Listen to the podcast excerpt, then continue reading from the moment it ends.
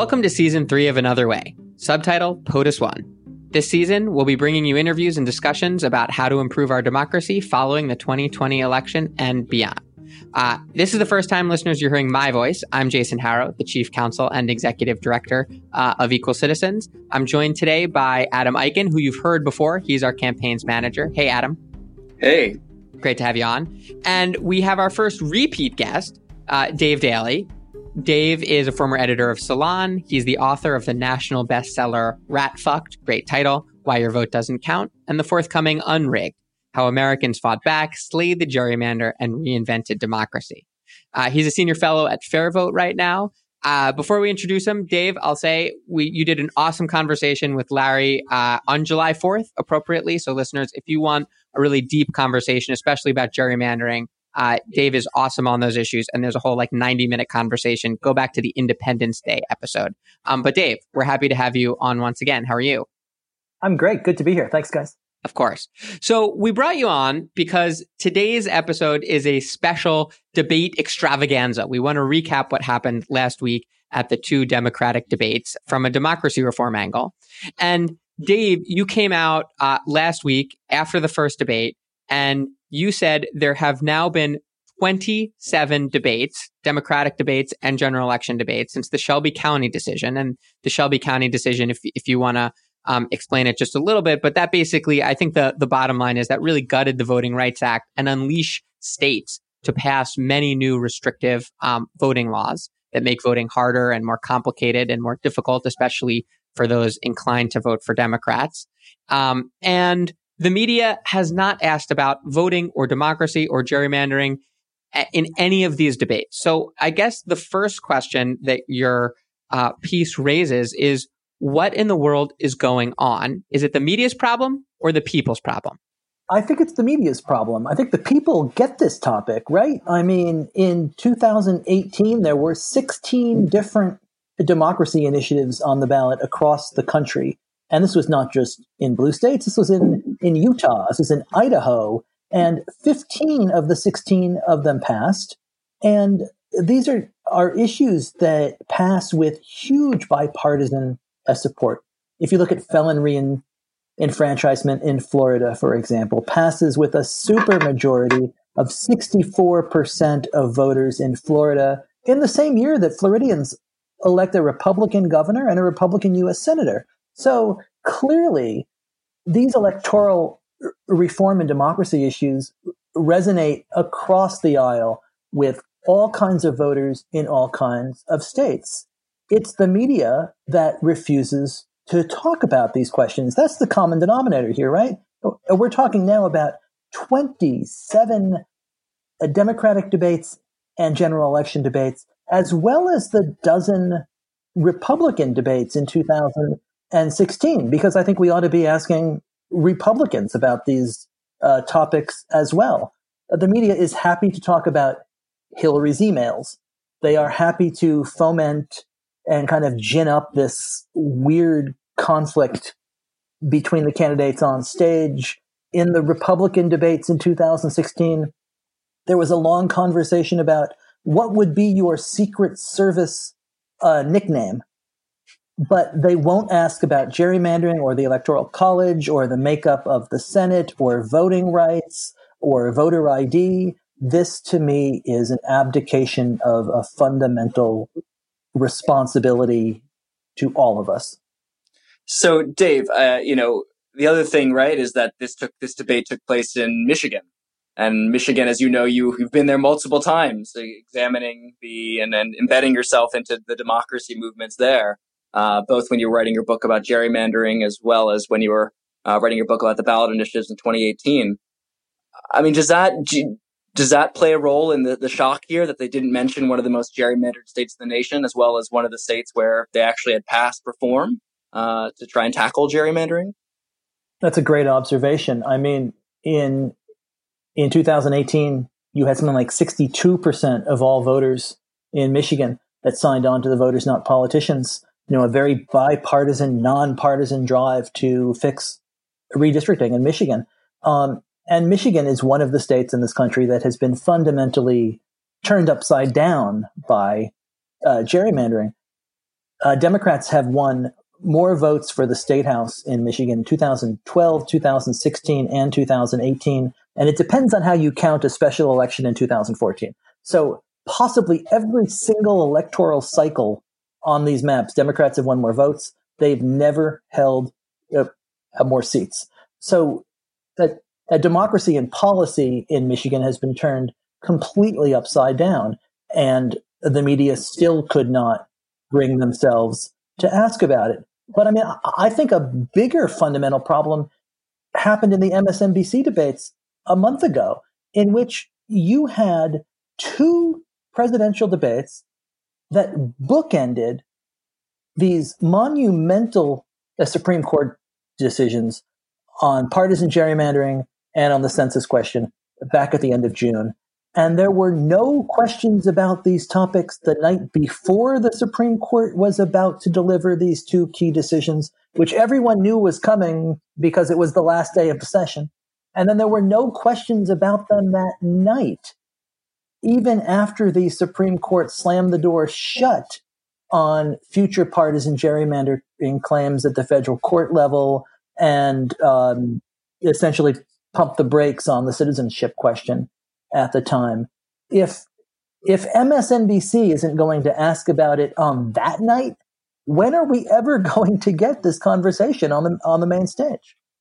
So I don't have the answer for that, Dave, but but I want to t- turn it back to you precisely because I don't have the answer for it, and and you've written books and and, and been on the ground for a long time. So uh, say a little bit about what you think is behind this, right? It, it can't be, and, and, let me give a little meat to that. It can't be, as you said, that MSNBC doesn't know about these issues. It can't be that someone like Rachel Maddow or Jake Tapper um, are unaware of these problems, unaware of the facts that you've mentioned, unaware of the ballot measures in 2018. Um, and yet, right, they, they don't seem, they, they have not asked about them at any debates. And they don't seem to come up a lot on the Sunday morning shows or you know, in the sort of five minute interviews. You can get candidates talking about these and get questions on things like The Daily Show and like a long form interview that Trevor Noah has done with, let's say, Mayor Pete. But the five minute talking head kind of cable news things don't often bring these issues up. So why? Have you investigated this or, or have any sense of what's going on there? It's a great question. And I wish I had a better answer. I mean, I've thought about it a lot. And I think that there's just a rhythm and a structure to these interviews in which journalists like Tapper, like Maddow, of course they know about this. I mean, I mean Maddow has done some a really good coverage of uh, democracy issues and voting rights uh, questions. Um, I did a talk in Philadelphia, and Jake Tapper's dad was there and came up to me. So I mean, you know, I know firsthand that both of these journalists, you know, very good journalists, understand these issues. But there is something performative about these uh, debates, right? And it's a performance of objectivity and it's a little bit of a of a quiz. Uh, so these candidates are being quizzed and drilled on the specifics of their healthcare policy or what would you do, you know, to uh, rein in North Korea or Iran's nuclear ambitions. Um, there's a performanceness of of seriousness and objectivity that I think gets in the way of asking about some of these fundamental questions.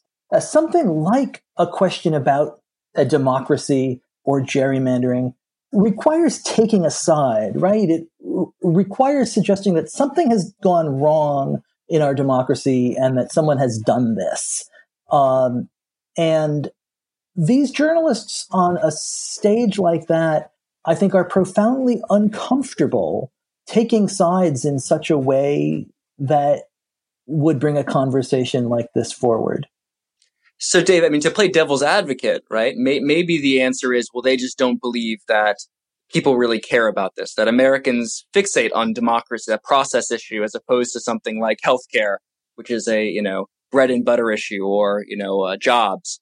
What would you say to that? What would be your response? I mean, you, you've been embedded, you were embedded all throughout 2018 in campaigns uh, democracy campaigns and grassroots campaigns of people coming together to fight for these kind of reforms. Uh, what would you say in response to that? When I did the first book, and I can say its name here, when I did Rat Fucked, I talked to a lot of Democrats in Congress, and I would say to them, why don't you make an issue out of a democracy issues an electoral reform and explain to people that they'll never see action on the issues that they want until the rules of the game are fundamentally fixed. And they would sort of sigh and throw their hands in the air and say things like, we've we focus tested this and we think that it would be a loser for us and that it would seem like we were complaining and not just doing our jobs. So we're not going to do that. And this was 2014, 2015. But then what was the first bill that Democrats introduced when they took over the House of Representatives? I mean, it's HR one, right? And it's one of the most robust packages of pro democracy reforms that the country has ever seen. Um, and Democrats made this their top priority, not because it's Nancy Pelosi's top priority. I mean, Nancy Pelosi has, you know, had zero problem with partisan gerrymandering over the years. The Democratic leadership has engaged in in lots of it. I mean, look at what uh, Steny Hoyer has done in Maryland. I mean, I mean Nancy Pelosi fought to kill the independent redistricting commissions in California. But when the Democrats took over the House, their fundamental first priority was democracy reform. Not because it was their top priority, but because something has changed in the public and it is the public's priority. The public now fully understands that they're not going to get action on things like guns or immigration or any of these issues that seem so controversial, but that there's actually a really clear road forward on on almost all of them.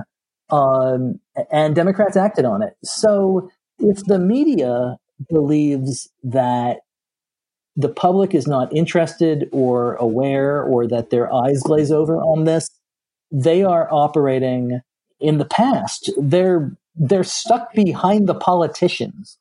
So before you have to go, Dave, I, I, I want to turn it around because um, I think that all of us on this podcast don't view many of the laws related to voter ID and gerrymandering and the like that have been passed in Texas and southern states and North Carolina to be true democracy reform bills. But in some senses, they actually are pitched that way to the Republican electorate, right? They protect election integrity. And those have been remarkably successful.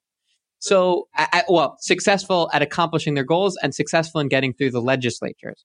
So, is there anything to be gleaned from what Republicans are doing in terms of are these popular measures? Does this put uh, th- do people vote on this issue on that side? Um, and and or is this something that they're sort of jamming through, perhaps in spite of what their constituents want, and so there's really nothing to learn for for the for the pro reform side? That's a really good question. Um, I don't think that there's any great demand on the Republican side for for voter ID. Um, but it's still it's one of the very first things that most gerrymandered state legislatures take on. Um, I mean, when the president launched his his voter fraud panel, um, I think the entire country largely looked at that with a rolled eye and sort of understood that there were not, you know, millions of voters being uh, bust from Massachusetts to uh, New Hampshire to vote, and that in fact Donald Trump did not actually win the you know popular vote in California or any of these insane things that he has claimed. Um, I mean, I do think that there's a really easy way to communicate voter ID um, to Republicans in some of these states, and that the reform movement could probably stand something to learn from from that, right? I mean, it's really easy to say something like, you need an ID to get into an R-rated movie or to buy certain allergy medication or to, you know, board a plane. Why shouldn't you have to show ID to vote? Um, there's a common sense ness, a reasonableness to that that I think masks the nefarious intent behind it. And we probably have to get better at um, explaining that. Um, explaining that away requires three or four levels of discussion about who actually doesn't have those IDs and why they don't have those IDs and how those IDs are actually very difficult to get and that the state, you know, while they require them, they'll also close down offices in in parts of the state where they don't want um, you know voters to uh, get them and and continually kind of put up those kinds of barriers. Um, so I do think that there's a messaging lesson to be learned. Um, but on the other hand, I think it's really it's it's pure power politics, which is what the Republicans have been doing in a lot of these states, and it's been really, really effective. And that sort of brings me to, you know, when democracy itself becomes this kind of political football, um, it puts us it puts us in a really complicated place in a representative a democracy. But um, on the other hand, we should look at the fact that 15 of those 16 bills passed last year, that they passed in in Utah, in Idaho, in Florida, in Missouri, in Colorado, all around the country, with bipartisan majorities in blue states and red states and purple states, and understand that there is something happening out there, that there is still a, a need and a demand for fairness, and people want actual honest rules of the game. Yeah. So so that that's a hopeful note. I, I won't let you end there though, because you wrote you, because you wrote about the 27 debates, oh for 27. I need a prediction. Um, you know, people listening, equal citizens, they want they don't want us to go 28, 29, or 30 debates without it. Um, we're doing everything we can. As you know, we've sent petitions to the moderators. We're hosting town halls with candidates. We we are trying, as you are, to, to get the issue even further up on the agenda. What's your prediction? W- will we get to 30 with none, or can you give us a number of, of when you think the, the first questions will be asked? Well, the next debates are in Texas, right? And Texas has been a, a hotbed of gerrymandering and voter suppression. So there will certainly be a great opportunity for Democrats to talk about this and for moderators to uh, bring it up. I certainly hope they do. Um, I think that we are reaching a point where perhaps all of this shame will get to them. And I will be optimistic for the time being that some of this is going to work. Um, and I think as soon as they do ask this question, that the level of the debate will become so interesting and that so many interesting ideas will bubble forth uh, that the press will sort of learn about how much of a hunger there is for a discussion of these topics. And perhaps as soon as we get one, the dam breaks and we actually get a real honest conversation about the structural reforms we need to make. Yeah. Adam, you've live tweeted the last several debates. Do you think you'll be live tweeting about a democracy question at the Texas debate in September? Uh, I certainly hope so at this point. It's getting pretty lonely. It, it, indeed, indeed. All right, well, Dave, we'll we'll let you go. Um, listeners, we're going to continue our conversation, uh, just the two of us, Adam and I. But um, again, you can find Dave's pieces on Salon. You've got his books. We the Independence Day episode with Larry was a great conversation, a really deep dive into gerrymandering. Dave, hope we have you on for a third time soon. Anytime, a pleasure. And I'm just going to note for the record that I was officially more optimistic than Adam on, my, on that last question. yeah, you won that I one. think that's Dave. right. Yes, thanks, Dave.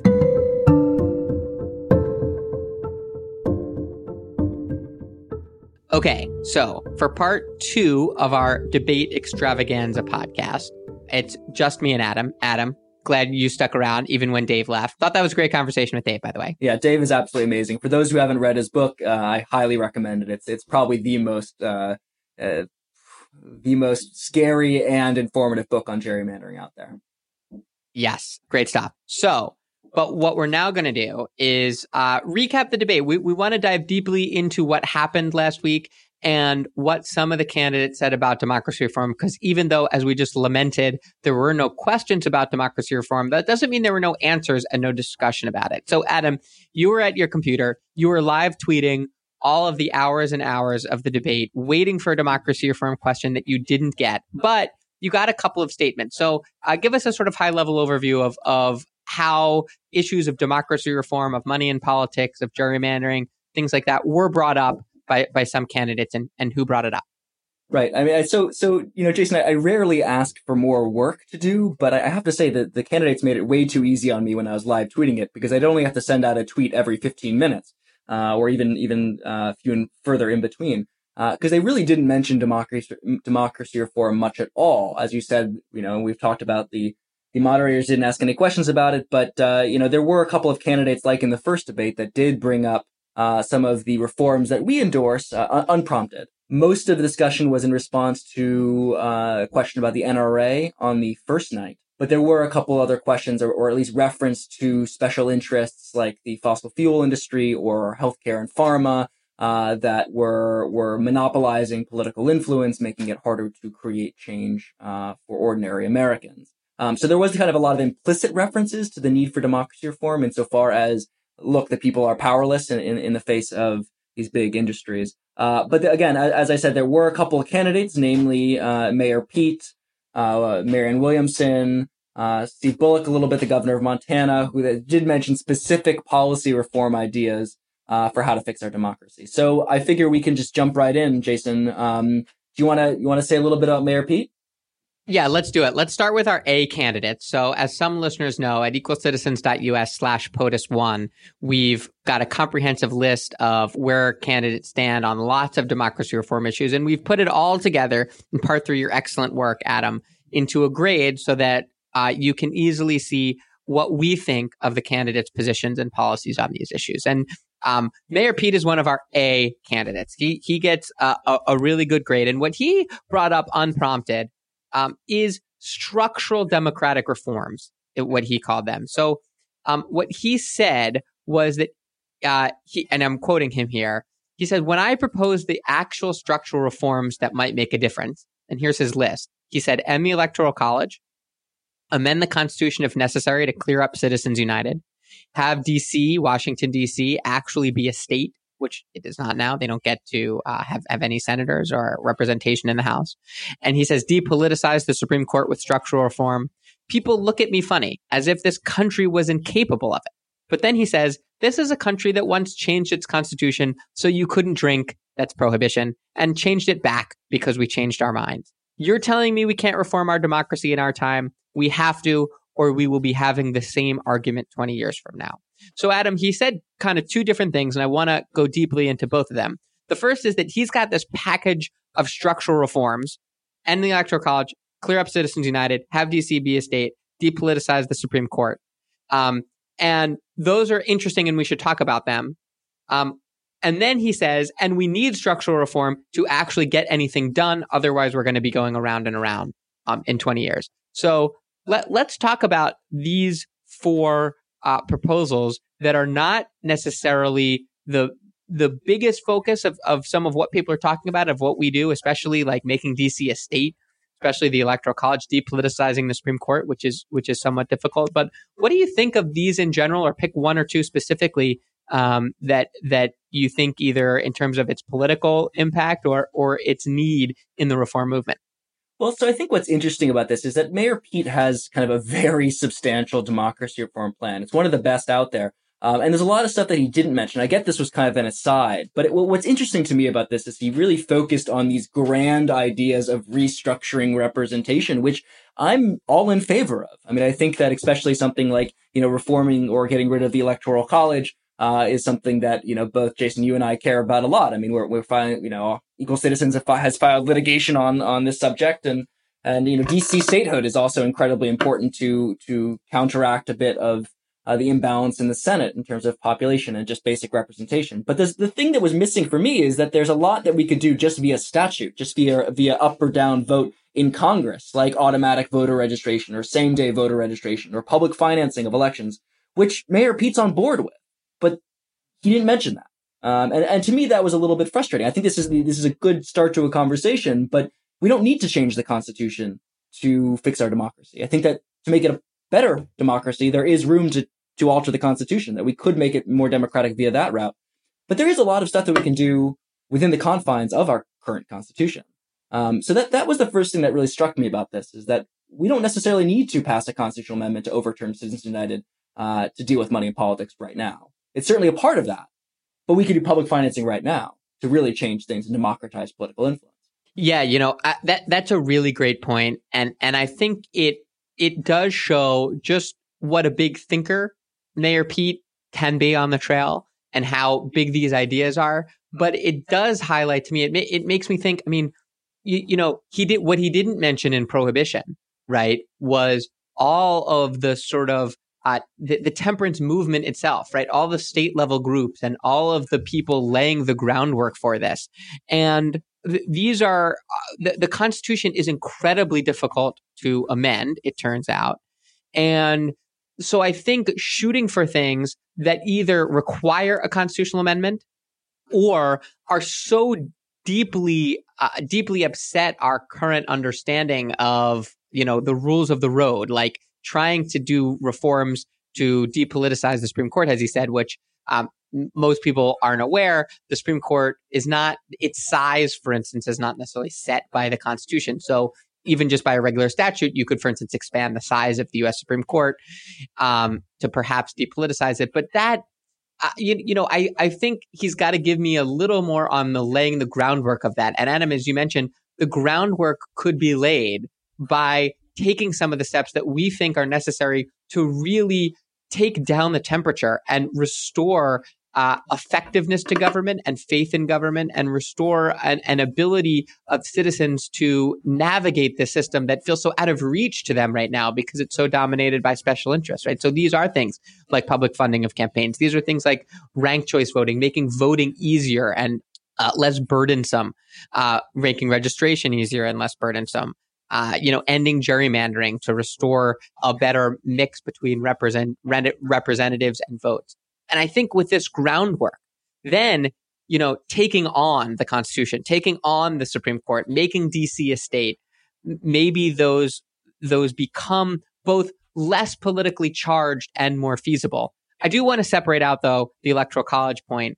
You know, we at Equal Citizens believe firmly in that one. That is one that I think since the 2000 election has been more on people's radar, and there is more of a movement for that right now. Um, there's National Popular Vote Interstate Compact that's been going along for uh, 15 years or so.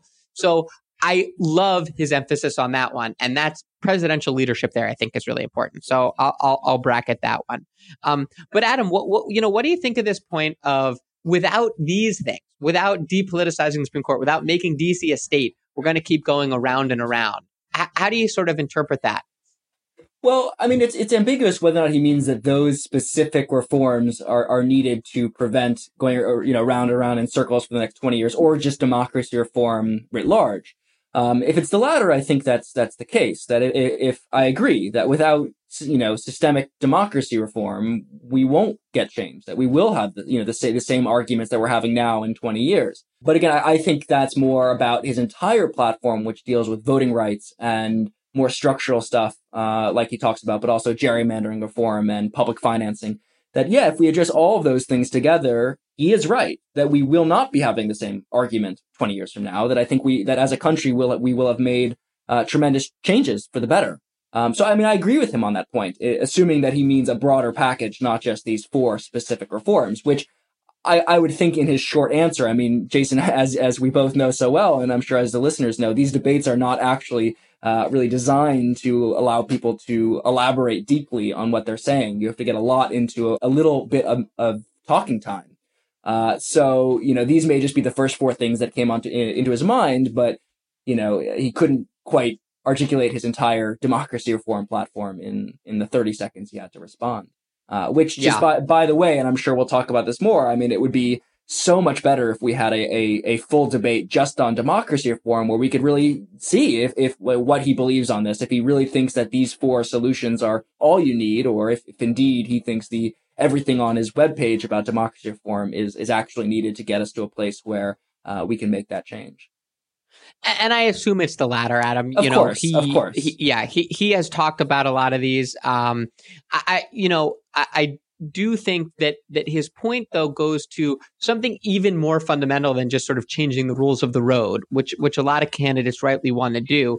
but I think he's really getting at the long term effects of this extreme mismatch between representation and voter sentiment.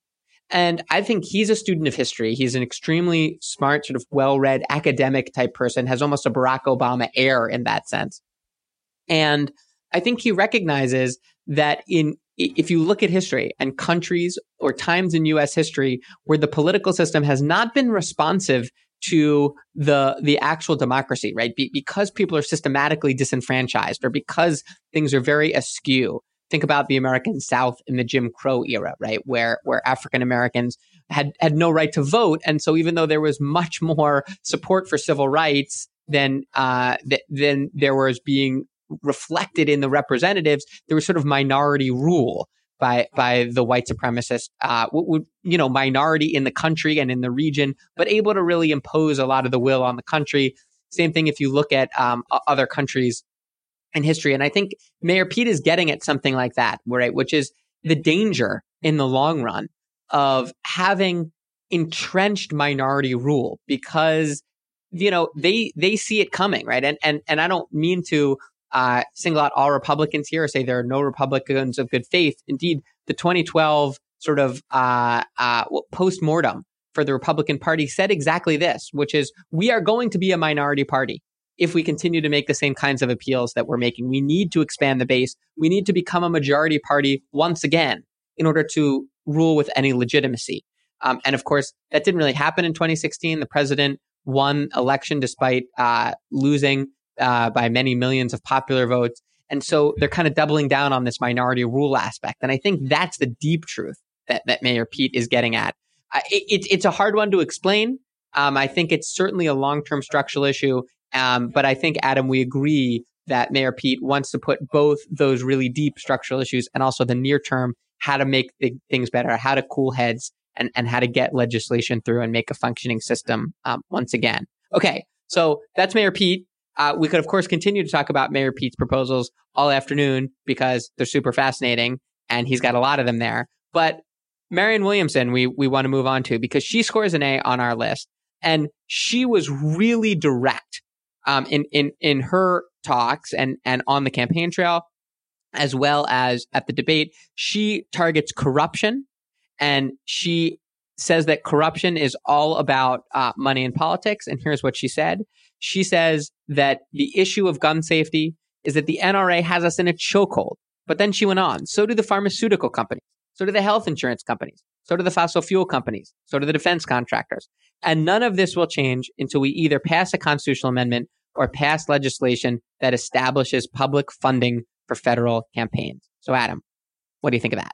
I mean, that's that's a perfect answer right there. Uh, you know that that without democratizing political influence, uh, which public financing would do, uh, you know, real meaningful change is just not possible. I think on all these, uh, you know, on all those examples, I think the NRA is, uh, you know, I think that the, that example is not perfect. Um, last year, I wrote an article for NBC with Equal Citizens uh, about this. That I think the NRA is a little bit more complicated because it's a mass uh, membership organization. So the other thing that they can do is turn people out to vote. People that they turn out to vote are not necessarily representative of the broader population, which again highlights the need for both campaign finance reform as well as voting rights reform. But she certainly gets half of that correct there. Um, and it's certainly on pharmaceuticals, health insurance, uh, and fossil fuel companies and defense contractors. These are all, eh, you know, policy areas where th- those companies and industries do have outsized influence, uh, both through uh, campaign contributions, lobbying, lobbying expenditures, uh, and the like. Um, so she's right. I mean, absolutely. I mean, this is this is our motto at Equal Citizens that uh, you know until you change the way uh, candidates raise money, you're not going to change their priorities. You're not going to change their incentives. Um, you know, the, the reliance on on a, a small number of big donors, uh, whether explicitly or implicitly, uh, skews priorities. So, I think that's exactly right, Adam. I mean, federal funding uh, uh or public funding of federal campaigns is incredibly important. It's interesting that Williamson talks about a constitutional amendment or pass legislation. You know, we have supported legislation, regular old statute just takes the vote of, you know, 51 senators plus a majority of the House and signature by the president that would put some really robust programs in place here, including a, a, voucher program or a democracy dollar program that you talked about previously on the podcast, um, Adam, uh, which would give folks, voters, and citizens money uh, from their tax dollars to donate to political campaigns to make sure that everyone can participate in in this funding process. That doesn't take a constitutional amendment. I, I take her point here to be that this is a big change. If one is required, we'll do it, right? If it's if a statute is struck down, we'll keep going. Or perhaps that this is so important that it should be elevated to, to the uh, art of the Constitution. So I like that she's sort of bringing up both in, in a sense. Um, she's not committed here, obviously, to, to the text of any particular constitutional amendment. I think she would, you know, be very strongly for legislation on this issue. And Adam, that's your understanding as well, right? That there's some really great legislative proposals and they could be implemented on January 21st, 2021 if a if a president who supports it, including President Trump, if he wants to support it, is inaugurated and the Senate and the House pass it. Yeah, absolutely. I mean, uh, it, public financing can be passed via statute. Um, I, I, to be honest, I don't really know what she, you know, is referring to with a constitutional amendment. Uh, you know, as we talked about on last week's podcast with uh, Danny and Naomi, is that that's on her website as well. So there's just some weird uh, amb- ambiguity about what she's talking about when she keeps referencing a constitutional amendment to establish public financing, because you don't need that. Um, and moreover, uh, uh, Jason, I don't know about what do you think about this. I wouldn't want necessarily that to be in the Constitution. Certainly not uh, any sort of deep, detailed policy. Um, you know, you, you want your public finance system to be robust and easily changeable uh, to adapt to modern campaigns, ever evolving campaigns. Uh, but maybe some sort of guarantee that there would be some system wouldn't be the worst thing in the world. I, I could be convinced. Yeah. So I want to, uh, before we move on from Marianne Williamson, I, I want to go to something else she said and get your opinion on it because I don't know, there could be a little area of disagreement. Not that this is a debate podcast or something, but this I think is more controversial.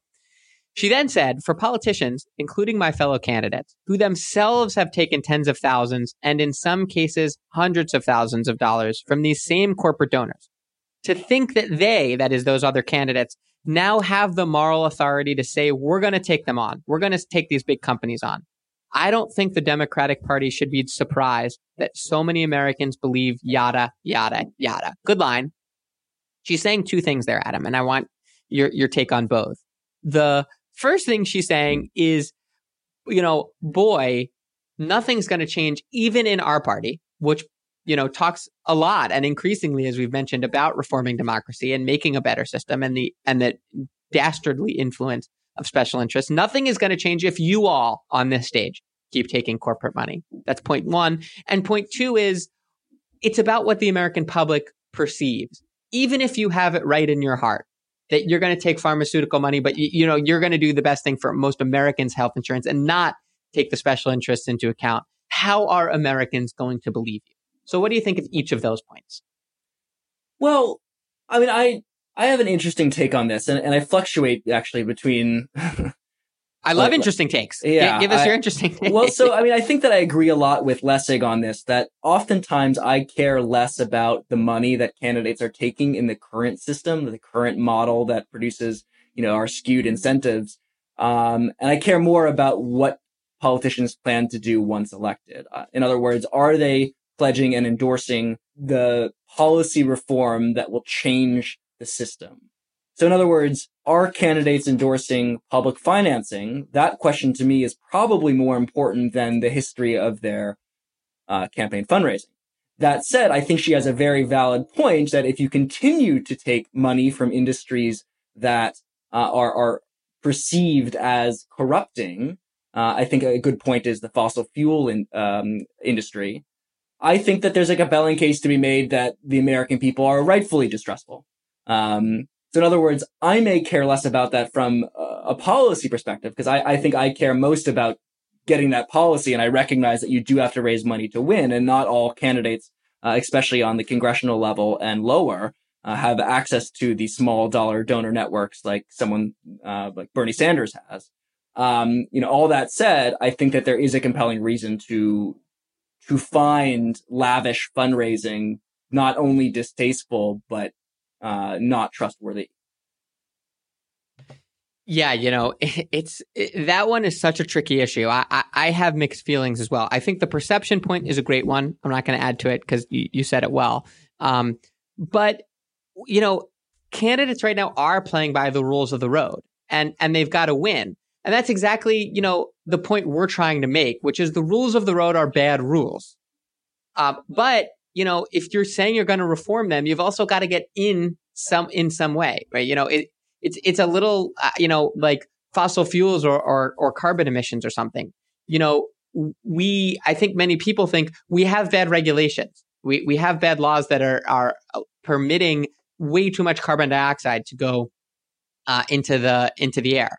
But you know, in, until we do, right? The fact is that there are cars, for instance, that um, you know that that emit carbon at rates perhaps they shouldn't. If you can't afford a, a car that is, uh, you know, has less emissions, well, what are you going to do, right? You wish those were taken off the market. You wish there were more economical ways to, uh, you know, fight climate change. But these are the rules of the road.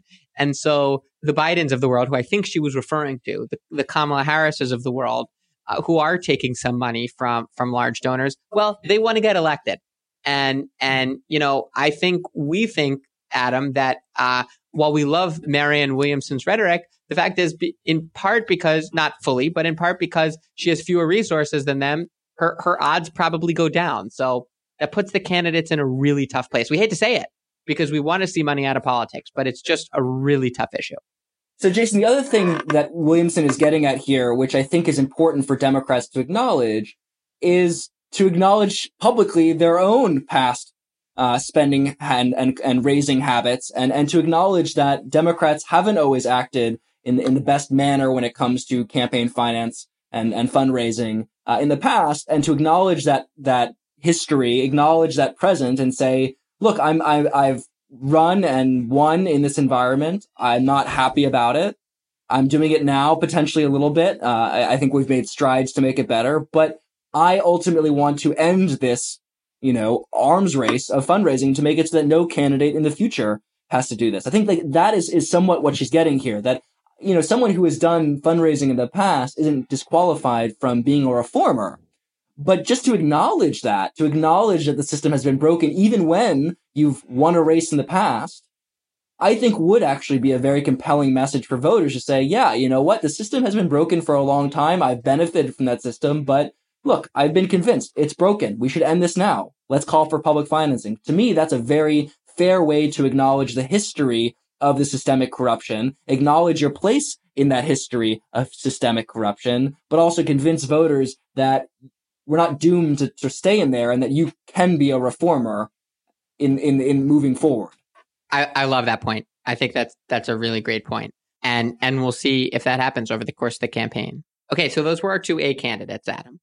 We also, the other person who talked about it the most is Governor Steve Bullock of Montana, who was in his first debate because he was not in the June debates.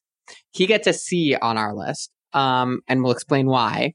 But I want to say what he talked about. He, so Mayor Pete talked about big structural reforms. Marianne Williamson emphasized public funding of campaigns. Bullock emphasized something different. Here's what he said. He said, it's when we talk about climate, when we talk about prescription drugs, Washington, D.C. is captured by dark money, the Koch brothers and others. That's been the fight of my career, he says, kicking the Koch brothers out of Montana, taking the first case after Citizens United up to the Supreme Court, making it so that elections are about people. That's the way we're actually going to make a change on this by changing the system. Most of the things that folks are talking about on this stage, we're not going to address until we kick dark money and the post Citizens United corporate spending out of these elections. Okay. So he's really talking about two things. As usual, I can somehow always find two things that these things are bad, even when they seem like they're only about one. The first thing is kicking dark money out, kicking the Koch brothers out of the state, um, and uh, you know, uh, avoiding this capture by dark money. That's the first thing. And then he sort of gestures to uh, just changing the system and making it, I like really like this quote, so that elections are about people. But Adam, I think you think there's a disconnect between the first thing, kicking the Koch brothers out of Montana and eliminating dark money, and the second thing, making elections about people. Am I am I right there? Do you think there's a little bit of a disconnect with Governor Bullock? Yes, I, I, I really do, and I, am not even quite sure what he means by kicking the Koch brothers out of Montana. Uh, I just don't really know what that would even look like uh, in terms of what kind of law he's thinking about or constitutional change. Uh, but you know, look, Jason, the, you know, Governor Bullock has done a lot for the reform community. He he really has tackled big money in politics.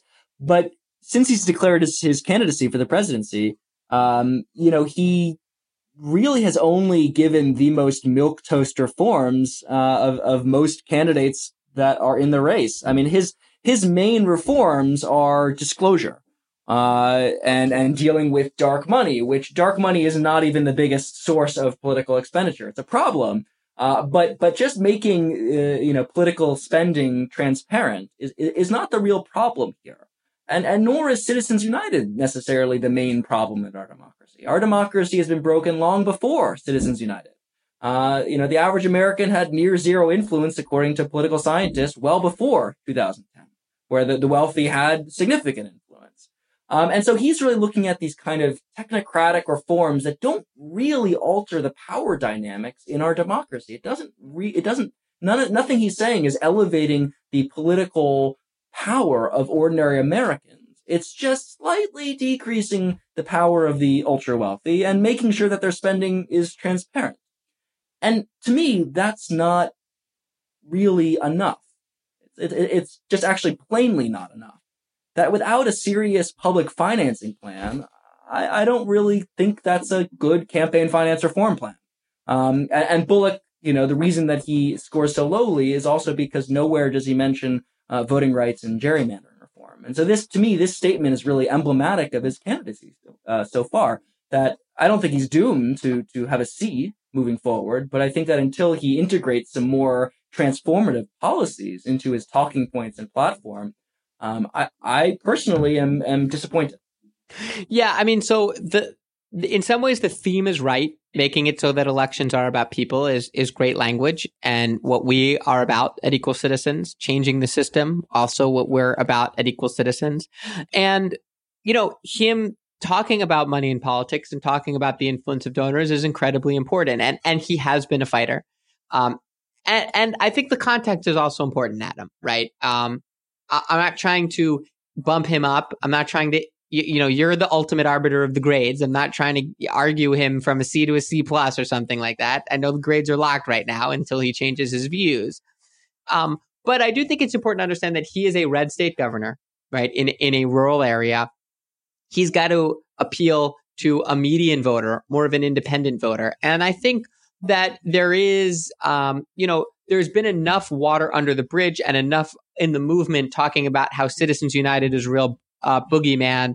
Talk about how these couple big donors, perhaps the Koch brothers on the right, George Soros on the left, are really corrupting, uh, corrupting things. And how if we just disclose and and no one likes dark money. I mean, who likes dark money? We all like, I guess, light money or something like that, or transparent money um, the you know dark money has shadiness kind of built in. Of course, we want to get that out. I, I think what you're talking about though is right, which is that hopefully the governor can use this as a way to highlight even more substantial reforms and reforms that we think will have more of an impact on on the system. So I, I think it's fair to say that maybe we should call him a C incomplete because he talks a lot about these issues, and and I think there is a willingness uh, to to learn about and hopefully having sub- substantive discussion and having the candidates push each other on these issues. That's the goal. That's what we want to do. That's what we want the moderators to do. That's what we want to do through our town halls and podcasts and the like is really dig in here. Use this as a start to a way to build a better platform. And, and hopefully that's what this is. But I agree with you, Adam, that that I'm I'm not sure what it means to kick the Koch brothers out of Montana. And believe it or not, even though we are for campaign finance reform, I don't mean to speak for you, Adam. We we don't believe in kicking the Koch brothers out of Montana. Everyone has a right to be a part of the political process. I mean that's that's called democracy. And uh, what we want everyone to do is play on a player uh, on a fair playing field, um, and not exercise undue influence. So, uh, you know, I, I, I think he's got a ways to go, but it was great. Again, we got to give him props. He was one of the three candidates that we say sort of featured this most prominently. Okay. So we're running to the end of time, Adam. Let's do a quick lightning round. Um, we mentioned that Amy Klobuchar uh, also mentioned democracy reform. She had an angle that was uh, really geared toward gun reform. And her angle is that the answer to uh, large, big money groups is saying the people are with us now, right? Just have an even bigger popular movement. You know, she says, we elected people in the House of Representatives who want to pass gun legislation. And guess what? It changed and they passed universal background checks. And now that bill is sitting on Mitch McConnell's doorstep because of the money and the power of the NRA. As president, I will take them on. So it's sort of like a personal thing combined with a just elect more Democrats and get it through. Is you know what what do you think of that rhetoric? And again, we're going to do this kind of quickly in a lightning round sense. I mean, you know, look, I, I'm I'm a huge proponent of social movements. I think that the only way to get change in American society is through mass mobilizations. You see that throughout American history, uh, and you and you see this also in the rhetoric of someone like Bernie Sanders. Uh, you know, the political revolution. But but even kind of mass mobilizations are going to come up against the brick wall of systemic corruption in American society. Um, you know, you saw you see this again and again and again in modern politics. That even the most robust reform movements, uh, you know, can only get so much before industry rallies and coalesces to block reform. Um, so yes, this is a part, and this is what we're doing. We're trying to build a democracy, a mass mobilization around democracy reform to then unrig the system uh, that will then allow other mass mobilizations to exert their rightful democratic, um, you know, power uh, in our political system. Um, so look, I, I, agree with her uh, that if you really do want gun control, you you, you have to uh, mobilize. Uh, but it, it's missing a key component that you're not going to win until you unlock the other uh, things that are blocking reform. Yeah, and and I'll just add, I like the "I will take them on" rhetoric, but it's got to be paired with you know legislative proposals, right? Because this idea that one great president is going to solve things, I think if if it wasn't dashed by just looking at history um, and and how difficult it is to move everything, even in a better functioning era, right? Uh, I, I think the Obama presidency proved that one transformative president, one president who's a constitutional scholar who wanted to do these things, not enough. Right. right we, exactly. We, we, need policy proposals. We don't just need a fighter in there. We need someone with the, the policy chops and the willingness to, you know, really fight for these democracy reforms as well, and not just personally stand up to the NRA. And and a movement behind him or her. Indeed, indeed, and that's what we're working on, Adam, as you know, and and listeners, I, I hope you join us. Um, okay, so really quick, uh, end of the lightning round. Beto O'Rourke said, I will sign into law a new Voting Rights Act. That was the sum and substance of his talking about democracy reform, but it's a mention of voting rights. And Jason, sorry. Yep.